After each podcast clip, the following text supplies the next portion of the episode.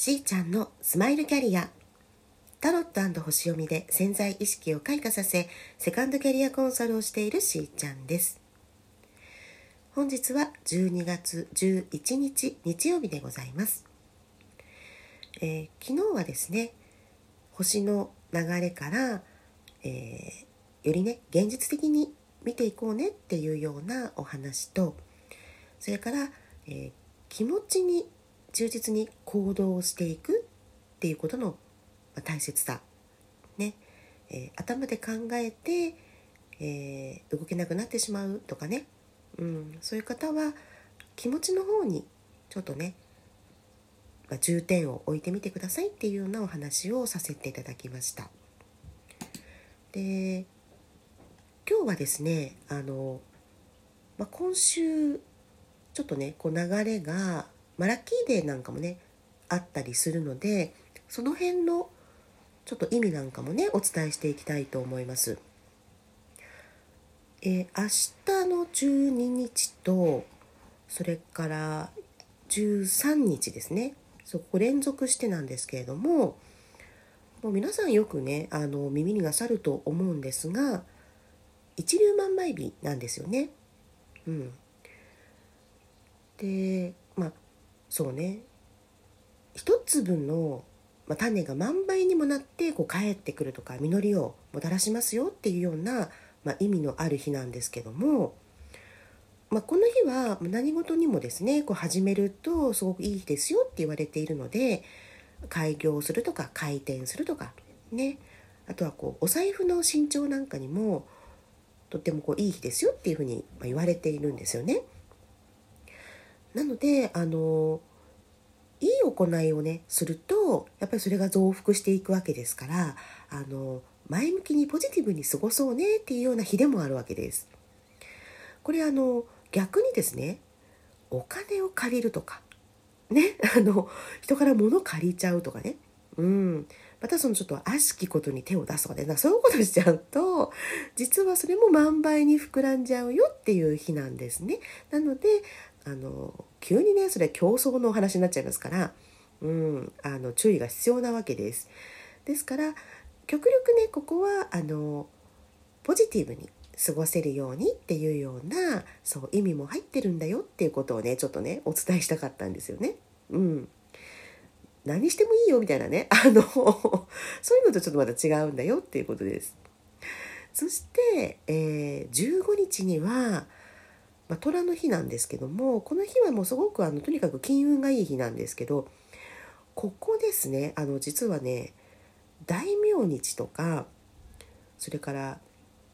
まあ、月徳日とかねこういう日もあるんですけどそういうラッキーデーがね重なってるんですよ。しかも友引きっていうね結構15日すごいなっていう日なんですね。そうそう。まあ、でも虎の日って皆さん意識されてますかね？あの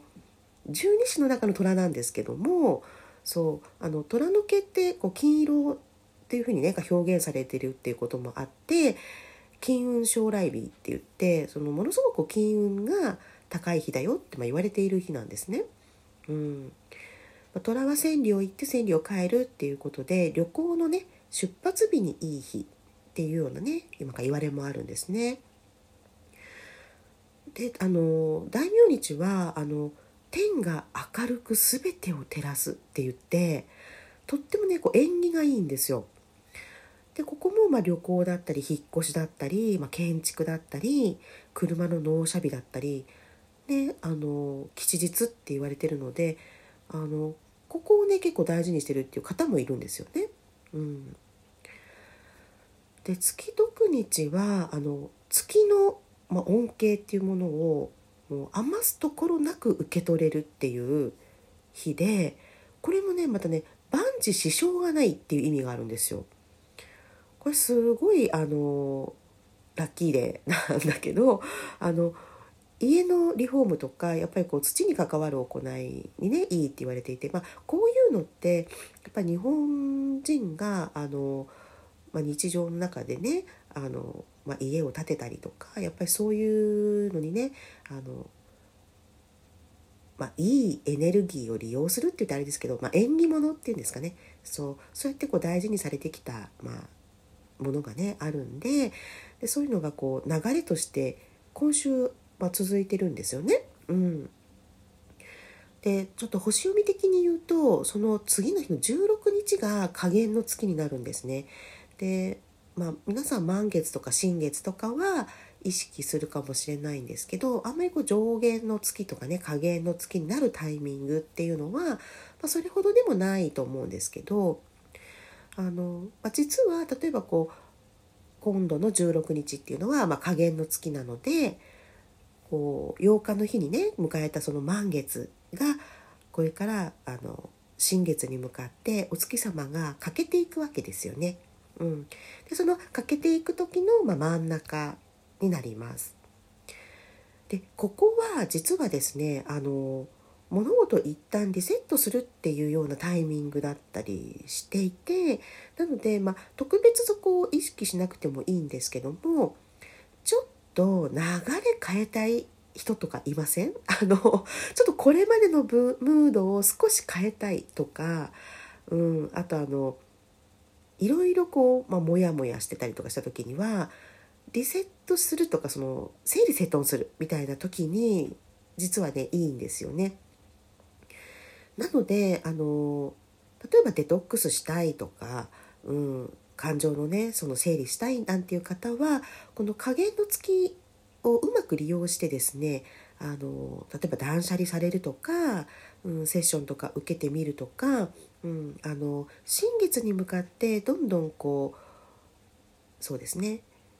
いらないものを手放していくっていうところの、まあ、サポートになるんでなのでそう実は流れ変えたくなってる人ポイントにするといいですよっていうような、はいまあ、お話をねしたりしています。まあ、要はねこう切り替えなんですよね。なので、まあ、満月とか新月で切り替えがペースが整ってる方は全然それでいいんですね。うん、だけどいろんなこと起こっちゃってる人とか 長い間ちょっとこうねあの同じ状態で、まあ、膠着状態がね続いてるなんて人はもうちょっとこう細分化してそう満月と新月の間それから新月と満月の間上限の月下限の月っていうタイミングもちょっとこううまく取り入れて流れをね自分のペースに持っていく、うん、そんな日にされるといいんじゃないかなっていうふうにね思っています。でまああの今日はね11日なのでここれから先のねちょっとお話をしたんですけど実は昨日の10日っていうのは母葬日って言ってあの漢字で書くと母に、まあ、蔵倉庫の倉ですよねそうそれで母葬日っていう日だったんですけどもここもねあのそういい日だったんですよね。うん、これ母親が子供を育てるように天が人を慈しみ育むって言われてるんですよ。素敵ですよね。こんな吉日あったんだっていうねあのことなんですけども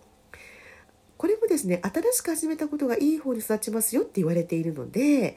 何かこう大事にしてね今後発展させていきたいみたいなものはこうゆっくりだけどもあの愛情を込めてね育んでいくそういうエネルギーであの満ちている日なので、ね、こんな日もあのありますからねちょっとご興味ある方はあの検索なさったりとかしてねそう自分のこのなんかスケジューリングする時なんかにも使われるといいんじゃないかなっていうふうにね思います。母葬日もあの結婚式とか入籍にもいいですし引っ越しとかにもね最適なのでなんかちょっとこう年末年始ねいろいろ企画考えたりされる方いるんじゃないかなと思うんですよ。でちょっと先のことになっちゃうけどもあのまあ、20日には木星の移動がありますしで年末年始はですね実はちょっと水星逆行があるんだよね。そう。ねまあそこをねあんまりこうなんかマイナスに捉えないでいくためにもこういう違う角度からあ一粒万倍日なんだなとかね母葬日なんだなみたいなそういうところもこう取り入れて要はね私たちが前向きになれる、うん、そういうラッキーな日なんだっていうふうに思うことであのその日その日一日一日を大事にね見ていけるよっていうことじゃないですか。うん、なのでこういうラッキーデーも捉え方で私たちの生活の中にあるものなのでうまくね取り入れてそしていい波に乗っていきましょうっていうお話です。もうねあっという間に多分2023年来ちゃうと思うんですよ。なので少しねこの先の、えー、流れも見据えた上でご自身のその計画もね立てていかれるとねいいと思います。それでは皆さんと楽しみながらステージアップ。しーちゃんのスマイルキャリア本日はここまで。また明日。